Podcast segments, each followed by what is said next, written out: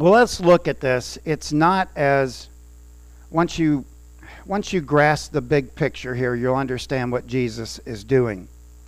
So let's un- unpack this. First of all, Christ brings the law to its destination. Christ brings the law to its destination. Notice Jesus writes here, or not Jesus, but uh, Matthew wrote what Jesus said.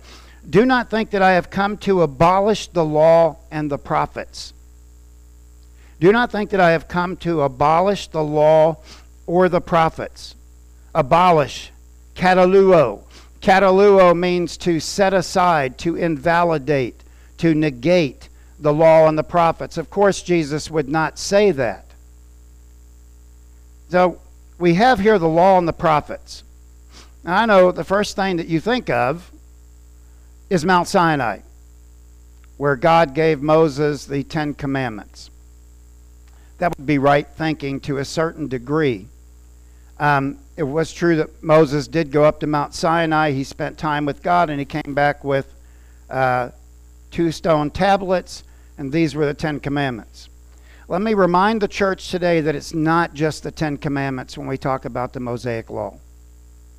It is not just the Ten Commandments, because the Ten Commandments, wholly given by God, are not the extent and the full measure of the law. What I want you to understand here is that the law, the Ten Commandments, is a snapshot of the entire Old Covenant.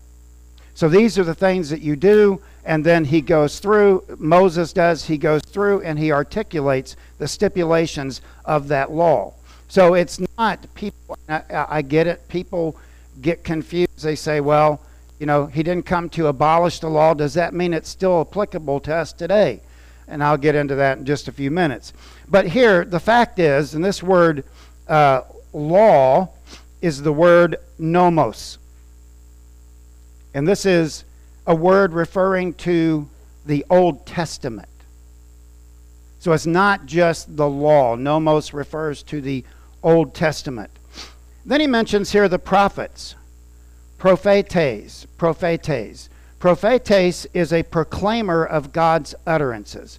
So when we talk about the law and the prophets, we are talking about every prophet going back to Moses, every prophet who, who ever wrote anything about the utterances of God because we did not know how the world created unless God didn't communicate that to Moses. Moses wrote that down in Genesis. Moses was not there when the world was created. So we are talking here, the law and the prophets, what Jesus is doing is he's saying, Here I am today, everything back. I've not come to destroy. Think, think of it this way. If Jesus got rid of the Old Testament, we would not know the creation of the world. We would not know the fall of man. He, he there's, there's something going on here. Now, the prophets, here's the major prophets, and here's the minor prophets. The major prophets are grouped together because the letters are quite large. A lot of the major prophets also point to something in the future. Uh, the minor prophets, Micah, uh, Zephaniah, Zechariah, Malachi, they have an element of, of future in there too, but they're called small because, or the minor prophets, because they are short in, in their writing.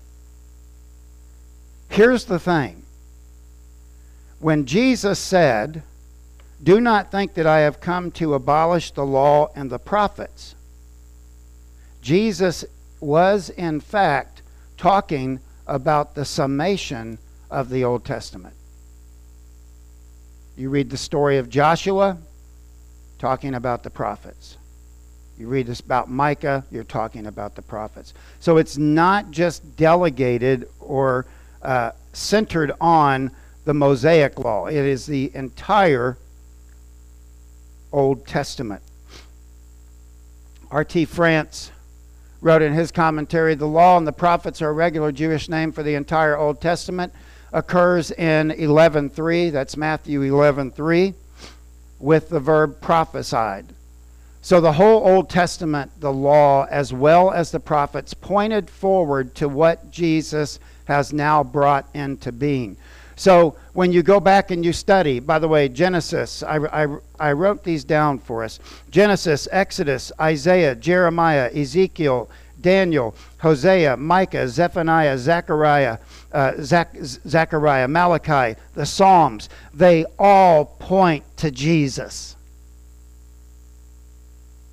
And depending on which scholar you look at and which one you read, there are between two and four hundred prophecies that were fulfilled by the Messiah. That's a staggering amount. Of course, Jesus would not get rid of that because all of that pointed to this moment in time in his life. Course, he didn't come to abolish or to negate it, to set it aside. He says, I have not come to abolish the law, but to fulfill them. Pleroo, fulfill. There's about 10 different meanings of this word fulfill. I'm going to give you the top four. Number one is to obey. Um, he came to obey the law and the prophets. That's certainly true. To tell fully. He will expand on this as we go through the Sermon on the Mount that's a good possibility as well. To bring out the full meaning, that is certainly also a possibility. But what I think the word here, pleroo, refers to, that Jesus is talking about, which Paul mentions, and I'll get into that in just a minute, uh, it's this to bring to its destined end. So, certainly, Jesus would obey the law, he would bring it out fully, um, he would tell it fully, but ultimately, Jesus is telling them, I did not come to abolish the law, but to fulfill it. That means the law finds its destiny in Christ. That also means that Christ fulfilled everything written by God in the Old Testament. So when Jesus said, I have not come to abolish it, I've come to fulfill it, it reaches its destiny in Christ. If you could live a perfect life before God under the law, it would be Jesus.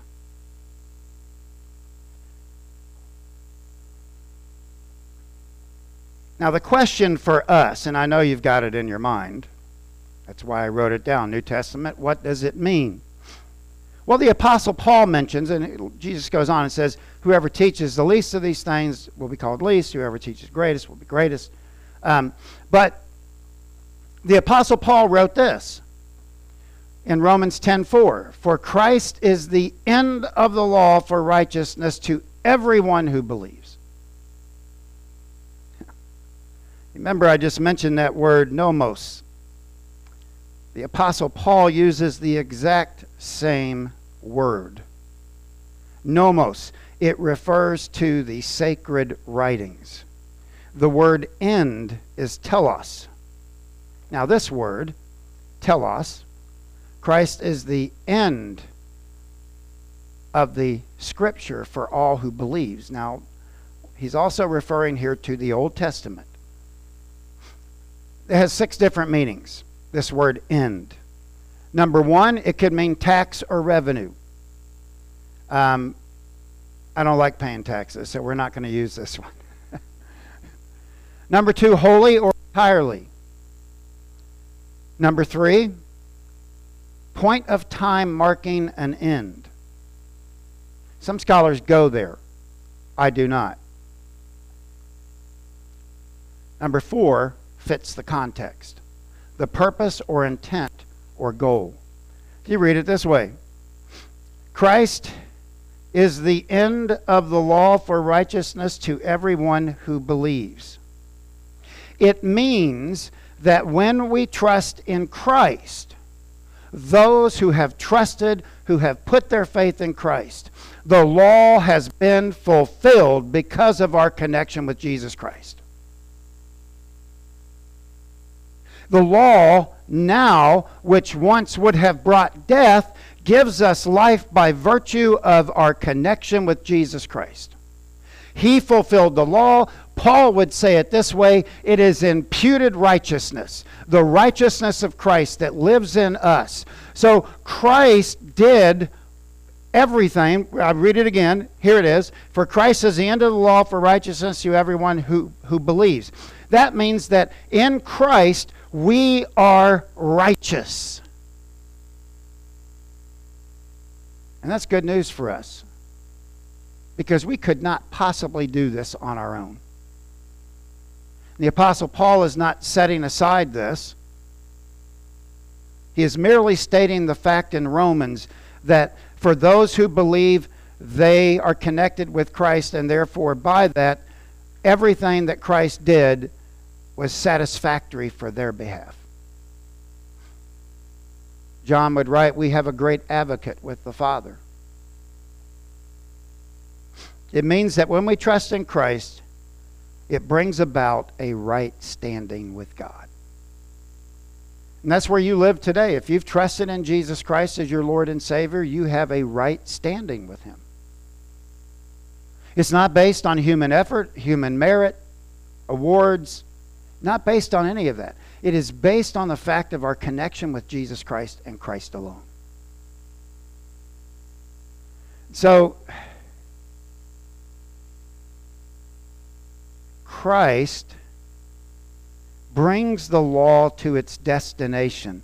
And the destination of, of the law, the Old Testament screams a Messiah is coming. Now, if you're a Pharisee or a scribe listening to this, the scribes initially would not have had a problem, for I have not come to abolish the law the scribes and the Pharisees would have been, yes, yes, yes, yes. But I've come to fulfill it. Whoa. You see the, you see the, you see the transition there. The Pharisees and the scribes and the Sadducees were still looking for a Messiah. Now, Jesus arrives in a Sermon on the Mount, sitting down, talking to the crowd, says, I'm not abolishing it, I'm going to fulfill it. Whoa! On one end, they're all rejoicing. On the other end, whoa, wait a minute. Whoa, whoa, whoa, whoa. This guy's going to upset the apple cart here.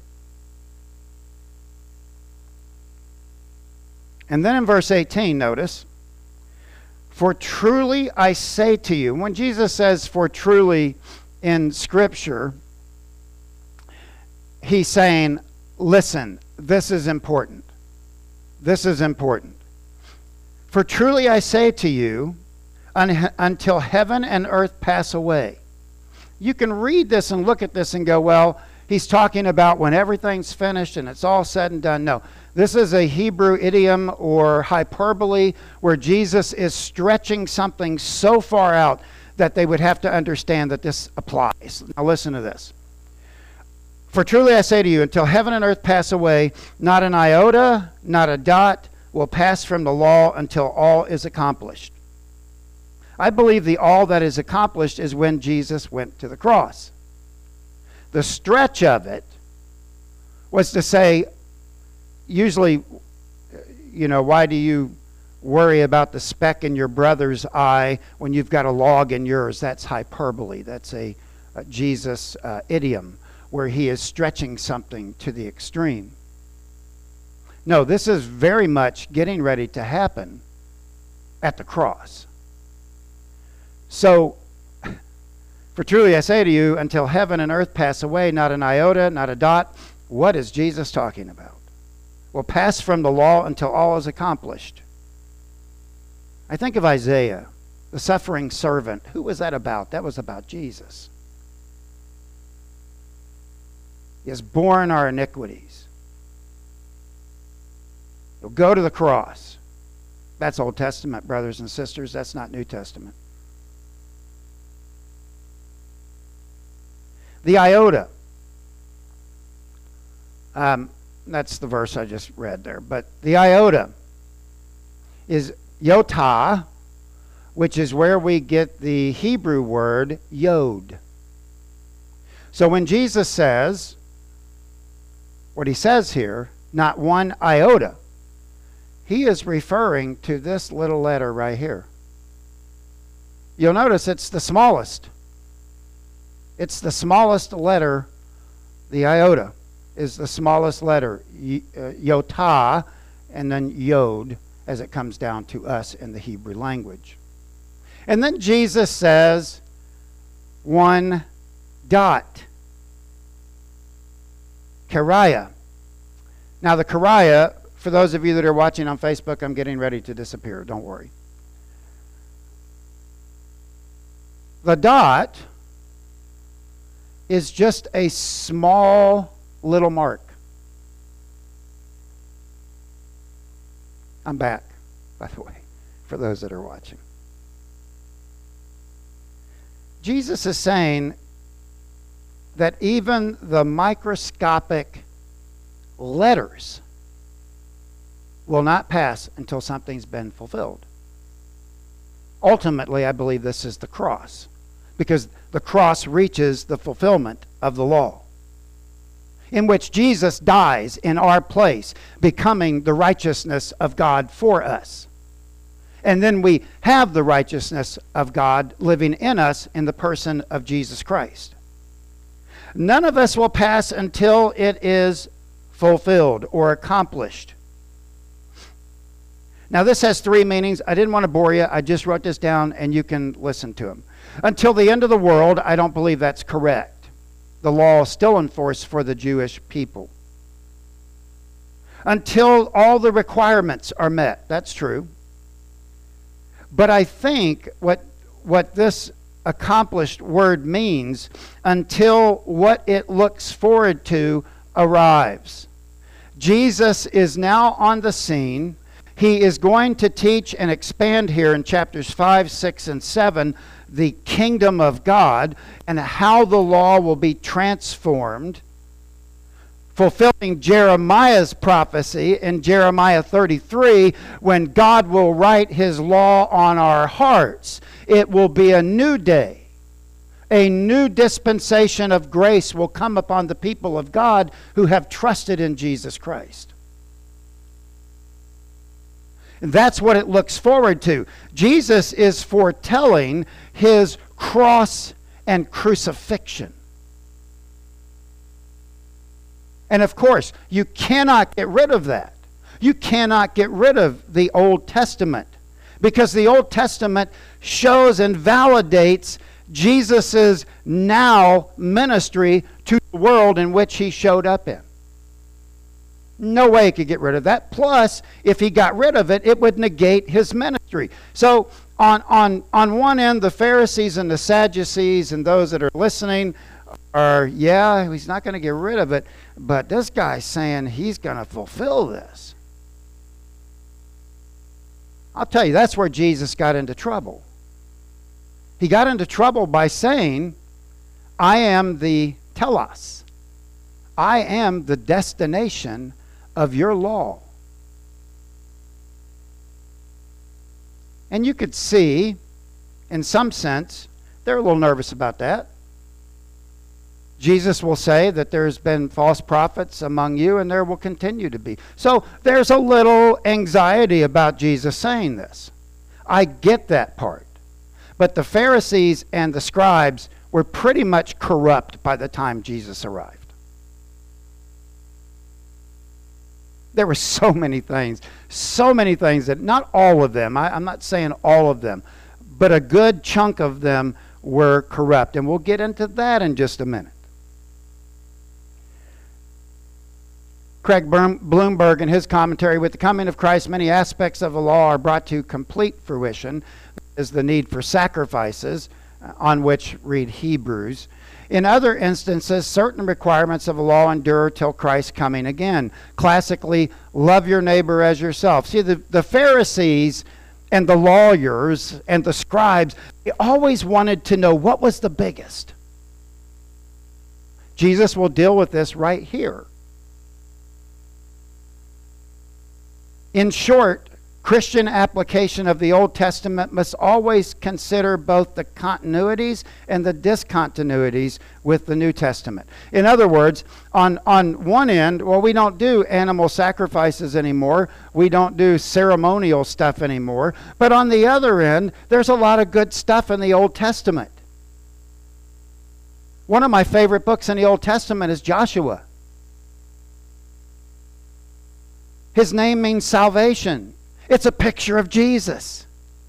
When you read Joshua being raised up and crossing the Red Sea and uh, crossing the Red Sea and going into the land of Canaan, that's a picture of Jesus rising up and bringing his people into the to the promised land.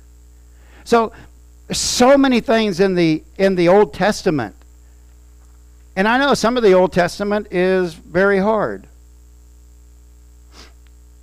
Secondly, Christians are to be obedient to the Scriptures. We, we've kind of established that. We have the Old Testament, we have the New Testament. Therefore, whoever relaxes one of the least, Jesus going to the least, the Yod, the Yotah, Jesus, this is, this is the thing. This is, this is what I want you to remember. Jesus is into the little aspects.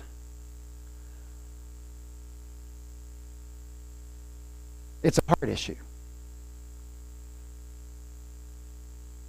It's not always doing the big thing where everybody can see. It's doing the small thing. And, and Jesus said, Whoever does the least of these commandments and teaches others to do the same will be least in the kingdom of heaven. I love Jesus, and his, his teachings are yeah, remarkable. But who did Jesus have in mind here? I can show you from the Gospel of Matthew. This is who he had in mind. This is uh, several chapters down the road yet. Woe to you, scribes and Pharisees, you hypocrites! For you pay the tithe of mint, anise, and cumin, and have neglected the weightier matters of the law justice, mercy, and faith. These you ought to have done without leaving the others undone. Blind guides, hyperbole, I love it you strain a gnat and swallow a camel. That's like there's this little gnat, but give me a camel, I'll swallow it. It's like we want to do the big things, but we leave out the little things.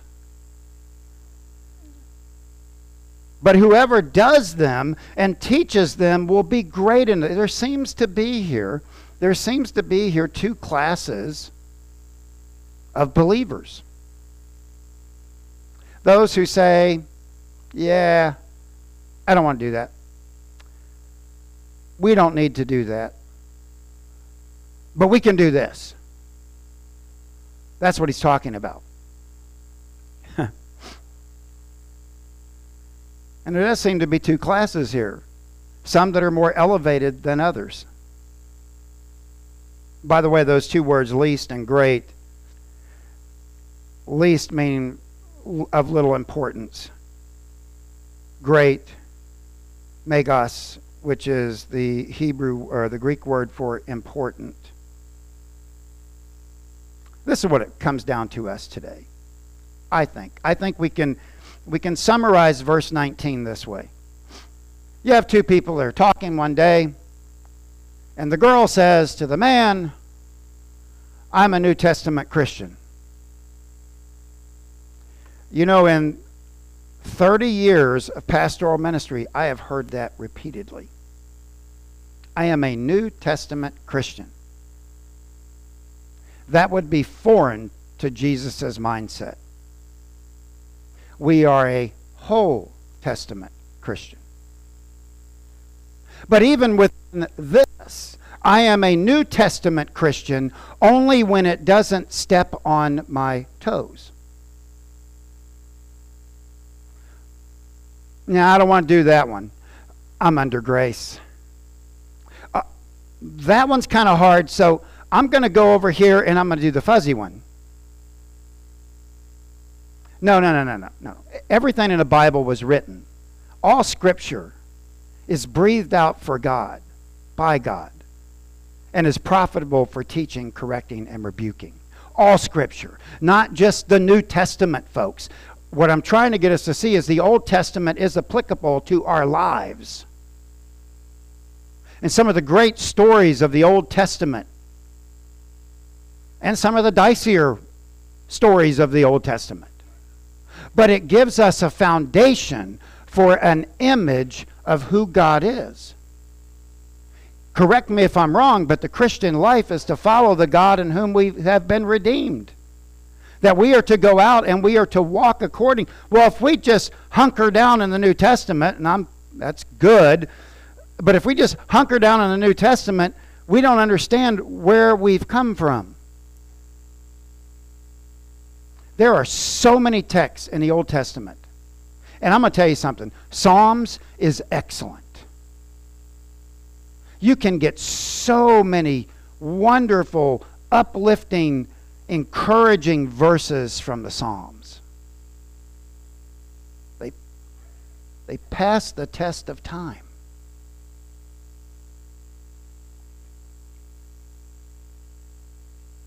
So yeah, this is in, this is incorrect. When somebody says that to me, I say, "Well, you really mean you're an, you're a whole Testament Christian. That is, you're the Old Testament and the New, because uh, a lot of it points to Jesus. And Jesus said, "I fulfilled it all."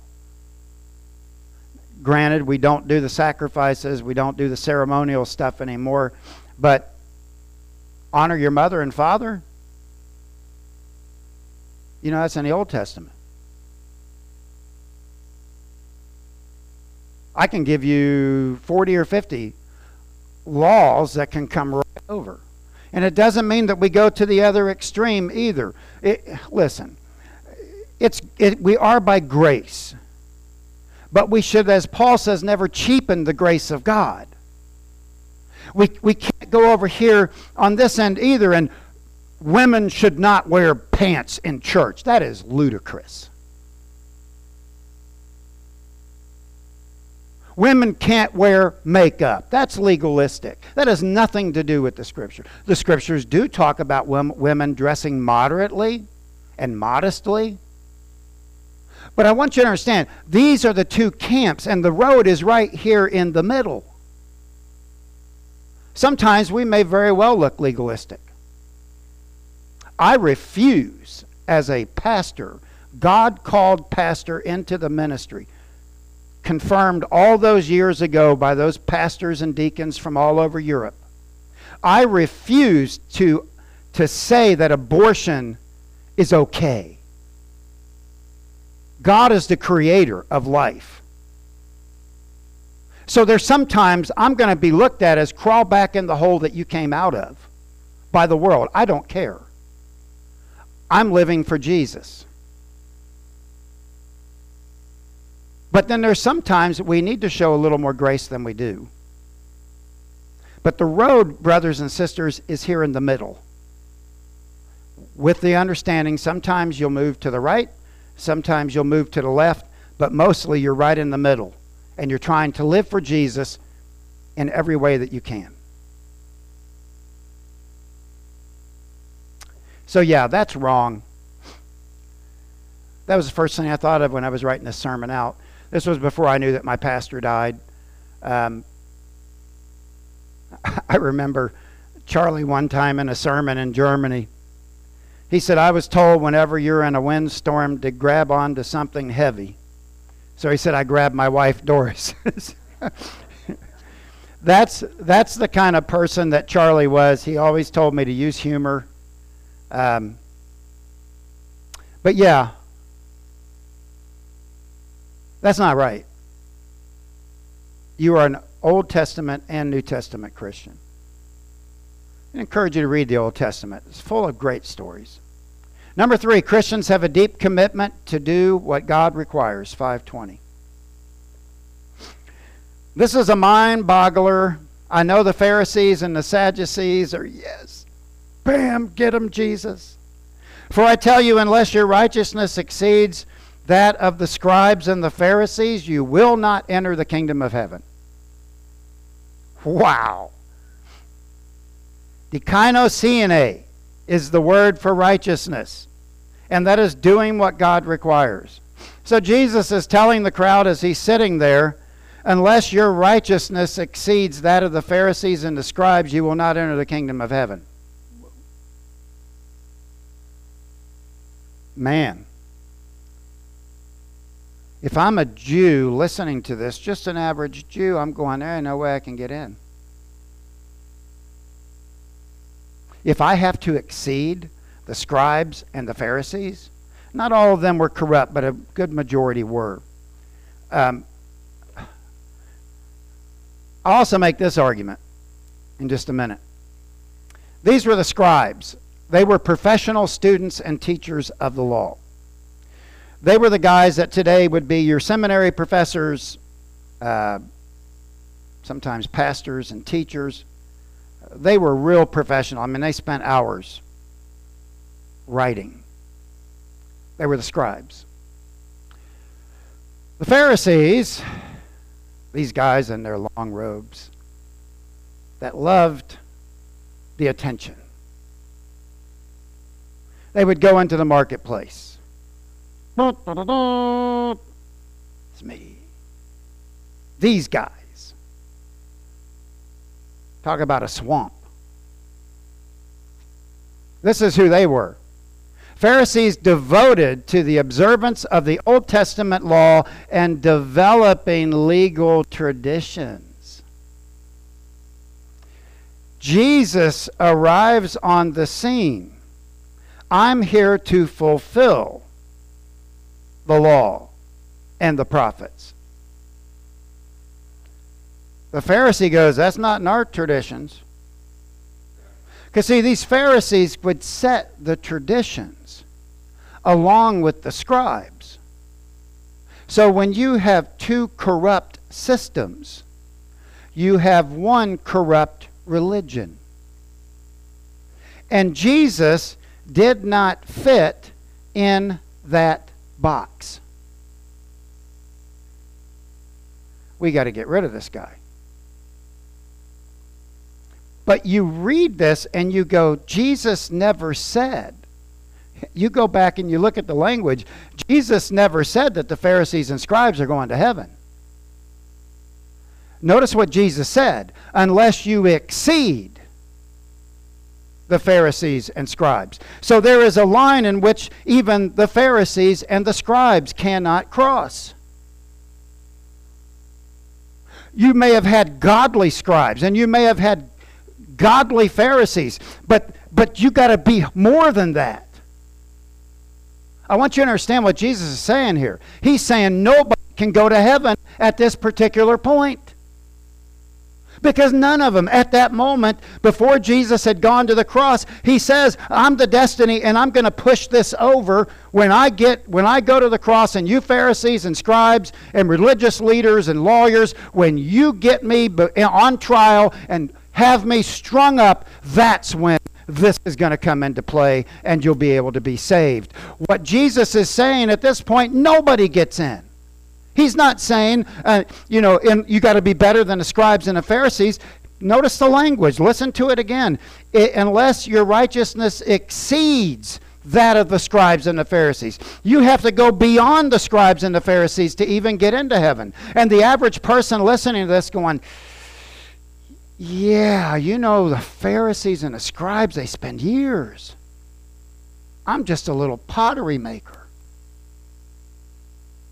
I don't know anything about all the laws and the rules. I don't know anything about that. And Jesus is saying, and you know, maybe tongue in cheek to the to the scribes and the Pharisees here, but when he says this, the scribes and the Pharisees may have become indignant to him because they realized ultimately that Jesus was saying they weren't good enough to get in.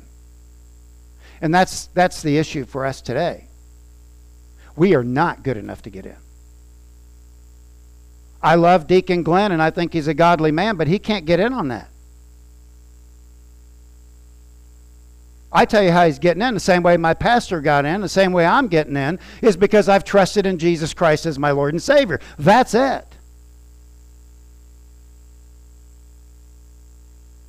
So when somebody says, Well, I hope I go to heaven, I want to say, You can know you are going to heaven if you trust in Christ. It's like people play this weighted game. Uh, if I do enough good and, and, and it outweighs my bad, I'm going to get in. Jesus said, You're all bad. All of us. None of us can get in on that system. Otherwise, I'm going to have to have come down here. Right? He wouldn't have had to come down here. If, if we got in on that system, he didn't have to go through all that.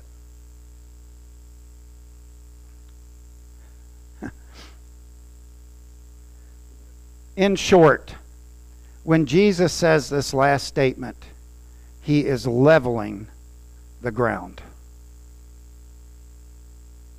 You've got to be better than the scribes and the Pharisees. By the way, you have to be me. And none of them were Jesus. None of them, you know, they're just sheep farmers and, and people that, that, came up. The disciples were there, obviously. But um, he's saying, you know, you, you got to be better than the Pharisees and the scribes, but there's really no, he doesn't he said you have to exceed. It doesn't say what you had to exceed at. I worry as a pastor. I worry about people at times. Many of you worry about family members, friends.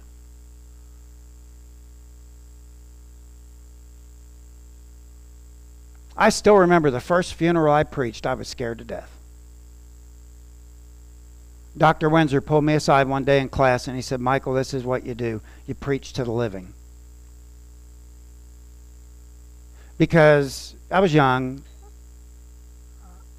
I was young then. It was my first funeral. I'll never forget it. You never forget your first funeral. The week before, I'd gone up to the hospital at the request of his wife. He had tubes out of everywhere and I said, Would you like to trust in Christ?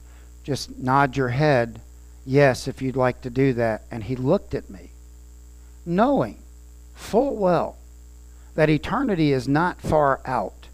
And he goes like this.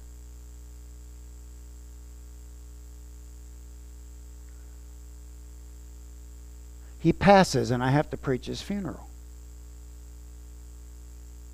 That's when I told Dr. Windsor, I'm worried because I don't know what to say. He didn't trust in Christ. Dr. Windsor said, preach to the living. Say something nice about him and preach to the living. That's exactly what I did. I still remember Ernest at the back of the church when I walked in, it, getting full. Ernest stopped me and grabbed me. He said, That's going to be me someday. And I said, You don't have to worry about it, Ernest. You're going to heaven. You've trusted in Christ. Yep, that's going to be me someday. Is that why you're sitting back here so far away? He said, Yep, scared to death. I said, Well, that makes two of us right now.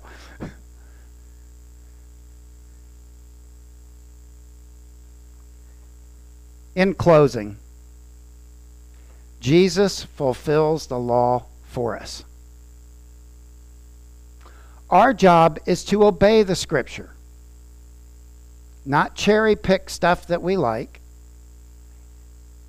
and say, I don't want to do that because I'm under grace. And our lives should have a deep desire. He says, unless your righteousness exceeds that of the Pharisees. Our lives, and by the way, uh, that righteousness means to do what God requires. Go out this week. Do, do what God requires. I, you're, you're not going to do it perfectly. Let me just tell you right up front. You're not going to do it perfectly. But we need to make an effort to do it perfectly. And when grace is needed, dispense grace. When love is needed, dispense love. When you're called to the carpet and you have to answer a question, don't do that. This is what I believe. And what you're saying is, I don't believe. Sometimes that has to be the case. We have to be all right with that.